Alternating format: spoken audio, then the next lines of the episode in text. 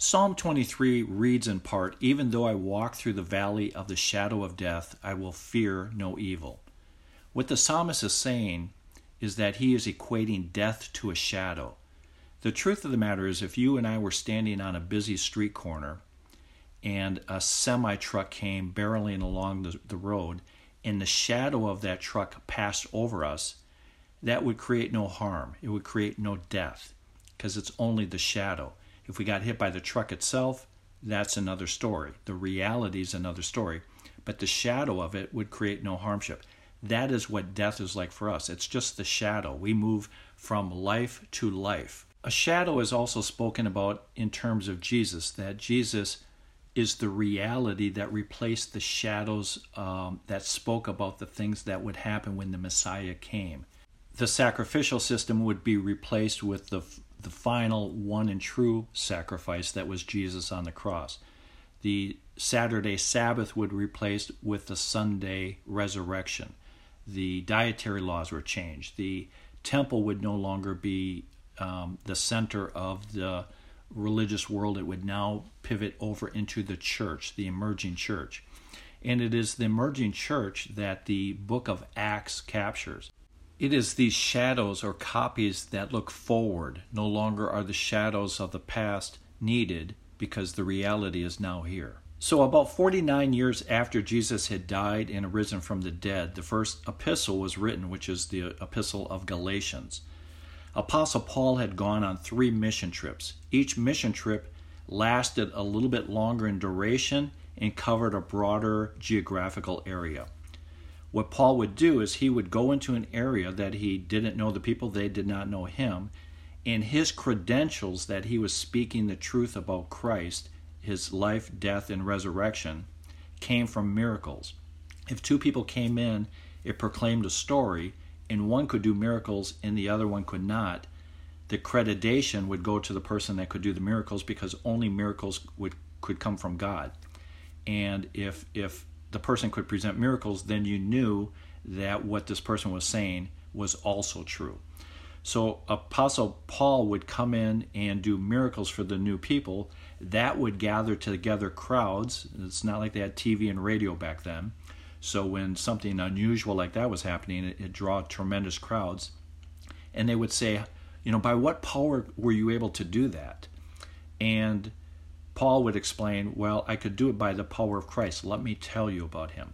So, so miracles and teaching always went hand in hand. There were never miracles just for the sake of doing miracles. It was always connected to teaching. Miracles were the the calling card of, of credibility. So in the early church, miracles were very widespread and commonplace to the point that the Bible records that even if the apostles walked down a street, if the shadow of them had passed over somebody that was um, ill or lame laying in the road, that they would be healed. Or if there was some sort of a, a handkerchief or cloth that uh, the apostles touched, that if somebody that needed to be healed touched this cloth, it would heal them. So miracles were very common in wide place. However, as the books of the New Testament began to be written acts and galatians and corinthians and and um, first peter and second peter and, and revelation and so forth. As the books of the new testament began to be written the the need for miracles decreased. So you can read it very clearly in the book of acts. At first in the earlier chapters when they're going into new areas they're commonplace. But then um, as the as the gospels and the and the epistles are starting to be written, the people no longer had to live by sight but could live by faith. So you and I today, we do not see the commonplace miracles, the widespread miracles that happened at that time. For example, uh, we could go to a hospital in, in a burn unit is not empty. A hospital is not empty. Um, so so God works miracles in a different way today than he did back then because you and I can open up the scriptures and we can read about God's word. We do not need that accreditation. We already have that.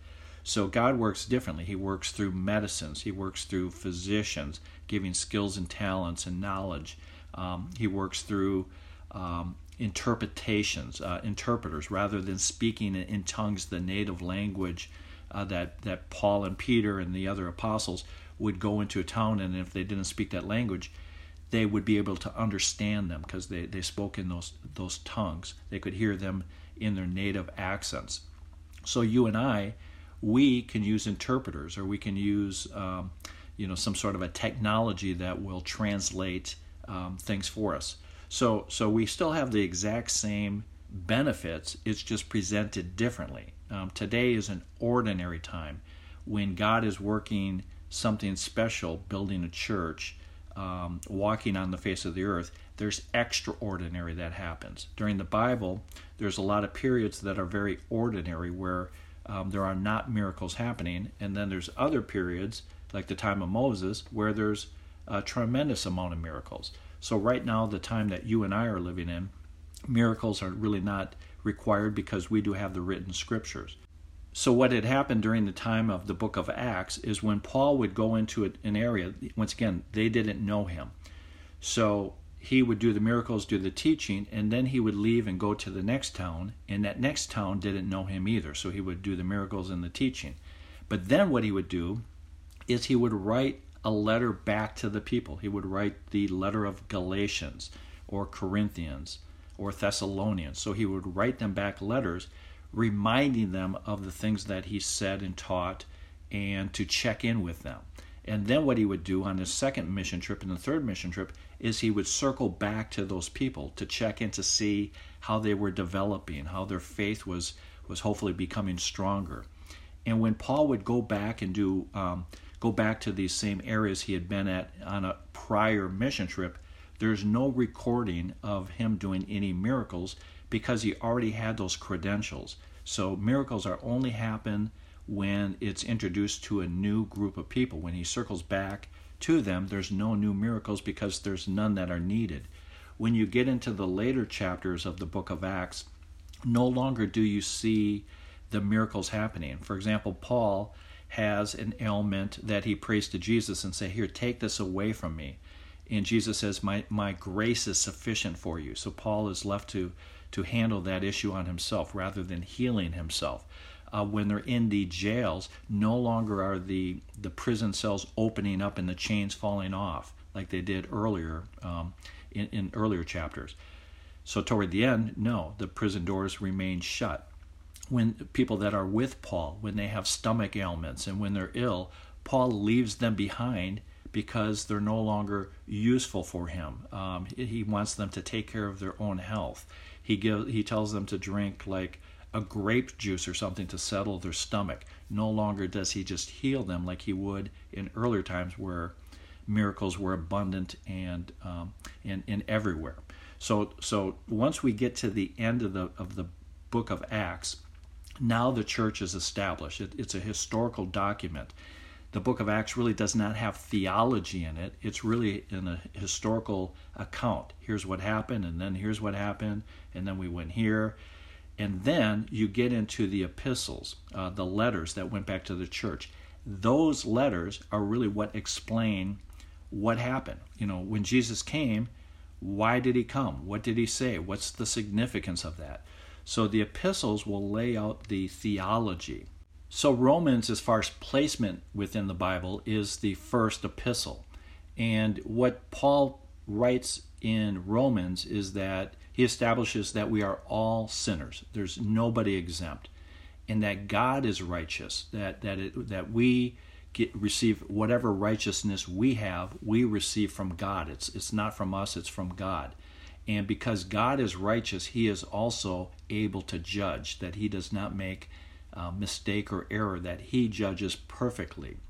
And, and um, he points out that we are slaves to sin or we are slaves to righteousness. We're, we're, we're one or, or the other. That there's a physical battle within us. That uh, physically, you know, I, I, I do the things that I don't want to do, and the things I don't want to do, those are the things that I do. So Paul lays that out.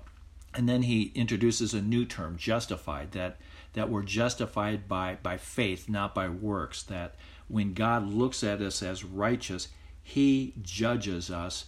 We're just in his eyes. That he looks at us and he says, You're just. I, I, I accept what you've done based on my righteousness, not yours. And he gives an example of Abraham. And, and he says that Abraham um, received the promise of faith based on faith, not works. It wasn't based on what Abraham did, but what happened is that God spoke to Abraham, gave him a promise, and Abraham, by faith, packed up and moved and followed the instructions that God said. So faith is believing what God said simply because it's God that said it. So that is kind of a quick definition of faith. If God did not say something, how can we have faith or trust in it? Um, if God said there'll never be hardship in the world, life will always be joyful, if God said that, and that's clearly not what's happening in the world, you know, that would be a problem. But God never said that. So why would we be surprised that there's hardship and trouble in the world? God never said that. But the things that God did say, that He will never forsake us, those are the things that we can trust on because God said it. We, by faith, can accept it just like Abraham did by following the promise that God had spoken to him, and he did that by faith. And then, um, then it's also pointed out that sin came into the world through one person, Adam, but it also exits the world through one person, Jesus. And and and then it also makes the point that everyone is without excuse. Everyone has the ability to believe and understand uh, because uh, of many ways. One, because it's it's known in nature. We can look at nature around us and we can see the order. We can see the power. We can look at male and female relationships in animals and we can see what's natural. We can look at creation and say, well, how did this get here? We're, we're on earth. Did this, did nothing plus nothing equal everything? You know, that doesn't make sense. It had to be it, it had to be um, a God that spoke it, that, that made it being. It couldn't have been from one abstract little piece of dust, you know, um, eons ago that somehow split and multiplied into everything else. Because that would beg the question: Well, where where did the dust come from? Who created that? So so creation is a, is a testimony to uh, the fact that things exist. And then that that begs the question: Well, what do we what do we praise and worship? Do we praise and worship the Creator or the creation? And Romans says nature itself groans, that, that sin is in nature. We have hurricanes and volcanoes and, and we have droughts, and, and that is all, sin is passed down into nature also. And we were reminded of that when Jesus is on the cross. He's wearing a thorn um, of crowns on his head. That it's a reminder to us that his death certainly paid our sin debt, but it's also a reminder that sin is in nature. And during Jesus' second coming, when everything is is purified, that will include nature as well. And then we also have a conscious within us, a conscious of heart and mind, um, almost like a written code, if you will. Um, we know we're born knowing good from evil. Um, we do not have to be taught bad. We do not have to um, teach a child how to do bad. That comes naturally. We have to um, we have to teach people how to be good. So our um, innate being is sinful. So we have to, through God's righteousness, take His righteousness so that we can overcome that. But we are written with a code, almost like a computer program, like a software. And what we have to do is we have to rewrite that code uh, we have to take that stony heart and replace it with a, a heart of, of, flesh. And then it's a, a, discussion about sin and law. That that the law, um, you know, the the moral law, the, the the legal law, that lets us know what sin is. It, it's like guardrails on a on a, a, a, highway that they, they let you know the parameters. When you hit a guardrail, you know you're you're off track. And and the same is true with that conscious of heart and mind. It, it's like a written written um, code that lets us know when we're varying off from where we should. But like any law there's no redemption. If i speed i get a speeding ticket.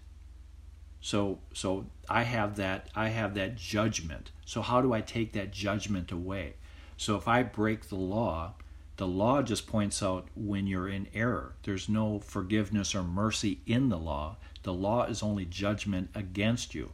So, where does the mercy and forgiveness come from? How does that rectify the law? And that comes to us through Jesus. So, so it's through Jesus that we're, we're freed from the law. Kind of like um, when you think about marriage. A marriage is a covenant that lasts forever while you are alive. But once you are dead, you are free from that that that uh, that vow. Um, it's not sinful to remarry after a spouse passes away, because that law no longer is binding once you have, have died. So if we die to sin, we are not bound by the law, the code of sin. Unfortunately, we have the Holy Spirit that will help us through this process to understand God's righteousness and to help us overwrite the code and, and to do do these things. So it is it's through the, the Holy Spirit that we have hope. And hope is not a promise that is unattainable. Hope is something that we already have. Um, a bad example is if I ordered a pizza and I ordered it 30 minutes ago, I'm not hoping that pizza is going to show up. I, I know it's going to show up. It's going to show up maybe, I don't know exactly when it's going to show up. Maybe it's going to be five minutes from now, or 10 minutes from now, or 30 seconds from now. But I really have no doubt that it's going to show up. I, I don't have to have hope in something that that um, it hasn't been promised. So the promise that they are going to deliver the pizza or deliver salvation, that is the hope we have. So we ha- have hope in eternal salvation. That's already been promised to us. God cannot lie. God is righteous.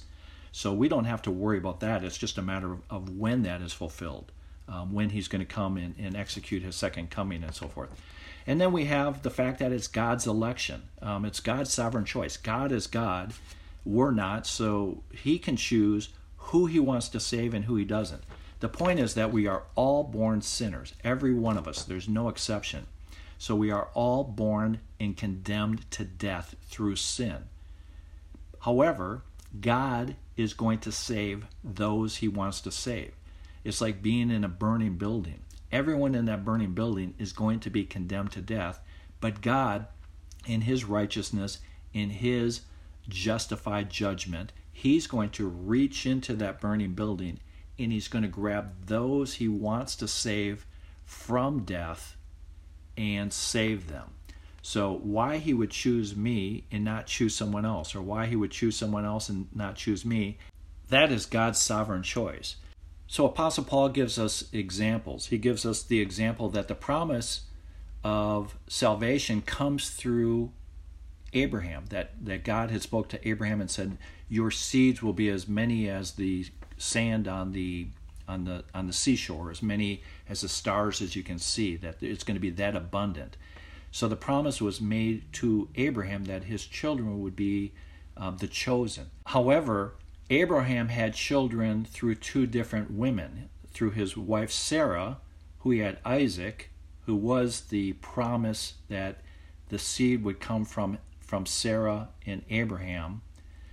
But Abraham, in his impatience on waiting for God's promise to be fulfilled, had slept with the maidservant of Sarah whose name is Hagar, and that produced a child named Ishmael.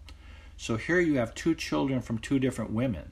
God chose one over the other. It's his elect choice to do that. When there were twins that were born, uh, Jacob and Esau, God chose Jacob and rejected Esau. So God, in his sovereignty, can choose whoever he wants to bring into faith. We are all part of the eternal love gift from God the Father to God the Son and whoever is part of that gift is God's sovereign choice. It's not for us to to determine. So it comes to this that once God determines that this is the person that I am going to save, we're all, like I said, we're all doomed for destruction. However, God is not condemning us to death, He is saving some from that death. And those that are saved, here's what Paul writes He says, for I am convinced that neither death nor life, nor neither angels nor demons, neither the present nor the future, nor any powers, neither height nor depth, nor anything else in all creation will be able to separate us from the love of God that is in Christ Jesus our Lord. So that covers everything. Um, whether it's uh, a holy angel or something demonic, cannot disrupt the plan.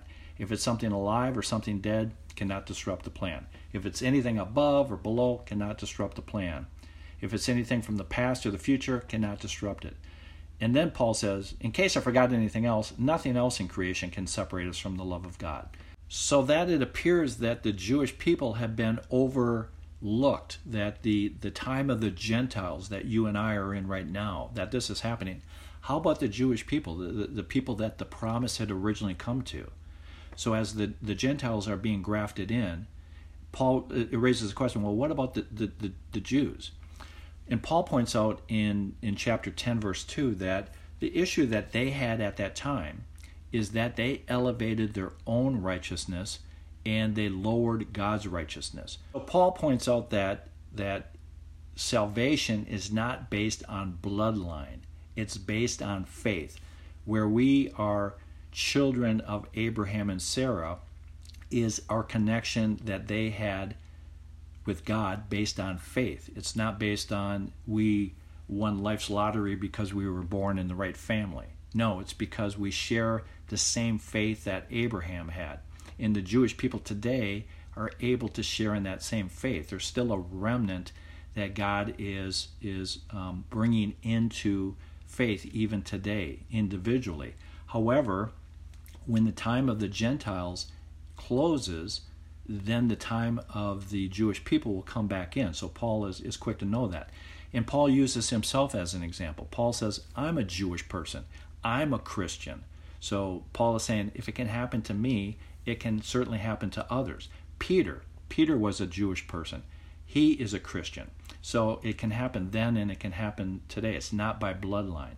It's because we have the shared grace. So Apostle Paul goes on to explain grace. And grace is when we get something that we are not expecting, that we, um, it's really just a, a, it's a free love gift. Uh, for example, if somebody knocked on your door today and handed you a blueberry pie, um, it wasn't something you were expecting, you didn't earn it. Um, it was really just a gift. Somebody was expressing to you that they wanted you to have that just for their own reasons, just because they love you. Well, that grace is a free love gift. If you try to pay for that, if you say, well, let me give you $5, well, it's no longer grace. It's no longer a free gift. And that's what Jesus did for us on the cross. It's not because we expected it, it's not because we earned it, it was a love gift. So we have the choice to either accept it on face value, or if we try to earn it by doing certain rituals or being a better person or helping little old ladies cross the street um, and we try to earn our way in, well, then it's not a free love gift. Now, if we have to earn it, well, we have to earn it in full. So, where grace differs than mercy is mercy when we are supposed to get something, but it is withheld for us. For example, if you were in a court of law and you were found guilty and you were to be sentenced to go into prison, but the judge or the governor pardoned you or showed you mercy. You you deserve to go to prison, but yet you are not given what you are deserving. That would be mercy. Where God gives us mercy is just like a governor could pardon somebody on death row. Well, Jesus does the same thing. He pardons us from our sins and no longer holds those against us based on what he did on the cross. That payment was still paid, but it was paid by him. It would be like the governor saying, You don't have to go. I'm going to go into you. It's that perfect blend of grace and mercy. And faith is really the bucket that picks up the grace. So, like that spot cleaning in the upper room with Peter. When we sin or we backslide, we turn to God and we confess our error. We ask for His forgiveness. We understand that He's right to judge us the way that He would. And we ask for His grace and mercy. So faith is like a bucket that scoops up God's grace and washes over us. And to show you how amazing God is with His grace and mercy, that in Romans 8 18, not only are we forgiven, but we are adopted as God's sons and daughters. We're heirs to everything that He owns. There was something interesting that happened on the cross. The cross really was a two prong event. The death on the cross, Jesus dying on the cross, is what paid our sin penalty. Somebody had to die, somebody had to be judged. And Jesus stepped in our place and said, I will go. So that was the first part. Had Jesus not died, our penalty would still be in effect. We would still have to pay that. If you think of it in terms of a will, a will goes in effect when the person dies, not when it's written. So when the person dies, that's when it goes into effect. When Jesus spoke the new covenant up in the upper room during the Last Supper, that did not go into effect until he died on the cross. So, had he not died on the cross, our sin penalty would not have been paid. But when he did die on the cross, like a will, that in turn had come into play. So the, that was the first part of it. Well, the second part of it is not only did he just die, which is awesome and amazing in itself, but he arose from the dead. So, what's the significance of that part? Well, our sin debt was paid when he died it wasn't contingent on him rising from the dead. But the significance of him rising from the dead is really two pronged. One, it showed that he defeated Satan. Satan's only weapon is death. So if Jesus overrules death, then Satan has no power. So, what this means is there's an exchange that is made, that Jesus is exchanging his righteousness for our sinfulness. So there's an exchange. Well, what we get as part of that exchange, when we get his righteousness, what happens is God looks down at us and he does not see us. He sees his Holy Spirit within us. He sees his Son's righteousness wrapped around us. He sees his Son's cleanliness in us. He doesn't see our sinfulness anymore. No longer is he at war with us. No longer are we an adversary to him he looks down from heaven and he sees his son's righteousness. And as part of his son's righteousness, we take on the role of, um, of a righteous person and we become adopted as sons and daughters. He becomes our father and we are his sons and daughters. We are heirs to everything that he owns. So the Bible makes it clear well, why would you covet things? Why would you steal things when you're going to own them anyway? When you're in heaven, you inherit all of that as fellow sons and daughters of God because the exchange is not just an exchange where He takes on our sin, but we take on His righteousness. We become sons and daughters. That's what Paul says in Romans chapter 8, verse 18. So why would we covet and steal and, and do these sort of things when it's ours anyway? Why have greed? You know, why shouldn't we be charitable and give what we have because it, it's ours anyway? We have an endless supply. In the other epistles, like Romans, they add additional layers and additional examples and different uh, explanations of different theologies, just like just like we discussed here in Romans. For example, in Second Corinthians, there's discussions about how the Holy Spirit is a deposit uh, to us, that we don't have the fullness of God's promise here. We just get an engagement ring. When, when a couple get engaged, they exchange a, a, a ring. Um, that's the promise. The fullness happens at the wedding ceremony. The same thing with, with you and I. Um, we have the Holy Spirit within us. That is a that is a, a sign. That is a a down payment. That is like an engagement ring of the future fulfillment where we will have the fullness. So the other gospels will discuss other things. They will also talk about the application. Okay, now that we have this, now that we have this this head knowledge, now that we have this heart knowledge, how do we how do we apply it? How does it work in our lives? Um, how do we um, uh, how do we interact with our government? How do we interact with one another? How do we interact with fellow church believers? Well, the Bible is really written for believers. The Bible is really not written for non believers. Um, it, it, talks about brothers and sisters and beloved. So it's it's understood that when you're reading it that you are a believer. Um, I use an example sometimes when I'm doing Bible studies where um, I will look at it like a classroom. If you have A students and C students and F students, who do you teach to? You know, who do you if you if you're paying attention to the F students, the A students are not being challenged. If you're spending time with the A students, the F students and the C students are going to fall behind. Well, the Bible really speaks to fellow believers. Um, what should we do? How should we live? We don't judge the non church. Why should they live on the standards that you and I um, should be living on? They don't have Christ in them. They don't hear God's voice. They don't have the Holy Spirit as a deposit. So, why should they have the same expectations of how they should live that we have? you as fellow believers, you and I as fellow believers in fellow church, we should we should have fellowship. We should have something that you know that unites us uh, with the church. Um, when we judge each other, if, if we're if we're fellow church members, should we go to a judge and um, and have him um, settle some lawsuit for us? No, as fellow believers, you and I should settle that among ourselves.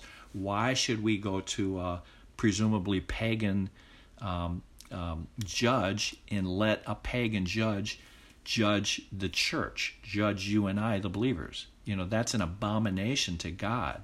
You know, we should turn to each other with forgiveness. So the the epistles really will review other things. How do we interact with one another? What should it look like? Um, you know, what is what's the application for this new emerging church? And the letters will will lay that out. It will give examples. Um, you know, when praying, um, you know, there's only one God in the universe. So if we are praying to that one God in the universe, that one God, the holy living God, will hear us. But if we're not praying, if we're praying to the dead, if we're praying to other people, well, is God going to hear that? Does God want to hear that? You know, there's only one God.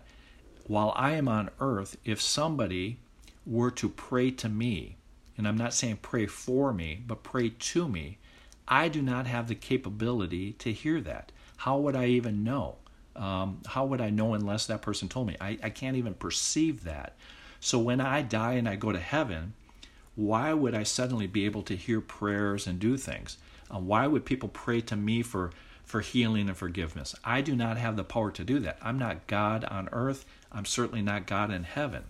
So we pray to the living God in heaven we don't pray to the dead. The dead are dead. They can't hear us. Their spirits, um, you know, they what do they do? Do they turn to Jesus and say, "Hey, I'll take this one"? Um, you know, it doesn't work that way. Um, so if we're not praying to God, we're praying to the devil. Um, that's what the Bible says. That's not my opinion. That's what the Bible says. Um, you can read about that in, in chapter 10, uh, verse uh, 29. God says, I will not share my glory with another. There, there's only one God, so we want to focus our praise and worship on God. If God chooses to use somebody up in heaven, like he did with Samuel, to go and answer a prayer, that's God's prerogative, but we do not make those decisions for him. Um, it's very specific when you read uh, 1 Samuel chapter 28. The Bible has hundreds of places where it talks about mediums and spirits and astrologers and soothsayers and, and magis- magicians and mystics, that how all of these are, are um, reprehensible to God. Um, God doesn't want us to go and um, find answers from anybody else, some palm readers or any of that sort of uh, fortune tellers. You know, to, to God, that is an abomination because we are trying to replace others in the position of God. We never would want to do that. When we do that, it, the Bible says it's like praying to Satan. You're either praying to the true God, or if you're not praying to the true God, then who are you praying to? And the Bible says you're really praying to the to the demons, to Satan. So we do not want to do that. Another verification that we would not want to pray to the dead is doesn't that assume that we know where the dead are, that we have judged them to be up in heaven as opposed to in in hell, for example. So aren't we in essence making ourselves God where we are judging that well certainly this person's in, in, in heaven. I'm going to pray to this person, this person's going to answer my prayer. um, you know, once again, to God, that's an abomination. We are taking the place of God, and God will not have that. He will not share his glory with another. And Paul also speaks of other things, like how he has sacrificially gone through hardships. And, and Paul's point is that those are proofs of the truth. That why would Paul go through beatings and stonings and, and uh, being shipwrecked and being hungry, hungry and being cold and, and being whipped and being imprisoned and all of these hardships that Paul lays out. Why, why would someone do that if it were not for the truth? Would someone who is adamant about a, a false doctrine, um, about evolution versus creation, would they be willing to go to prison? Would they be willing to be stoned? Would they be uh, willing to uh, be put under financial ruin? Would they be willing to be whipped? Uh, probably not, um, because why would someone with flimsy um, thinking, false thinking, why would they be willing to go through that type of a, a hardship, that type of a sacrifice, unless they truly believed in uh, in the truth? So these epistles from its various authors are here to admonish us when we're wrong, to correct us, to build us up. And since it's difficult to be a perfect imitator of the perfect person, which is Jesus Christ, we try to be imitators of those that imitate Christ. For example, we would want to be imitators of Apostle Paul or Apostle Peter. Um, and if we cannot do that, then we want to look at those around us who are um, have the Spirit in us, who live by faith. Um, what what role models are they for us that we can look at and we can model ourselves? So if we can't be imitators of Christ, let's be imitators of the um, of the apostles. If we can't be imitators of the apostles, let's be imitators of fellow church faithful, and that will help us live lives that are headed in the right direction that are built on the foundations of the truth and saving grace.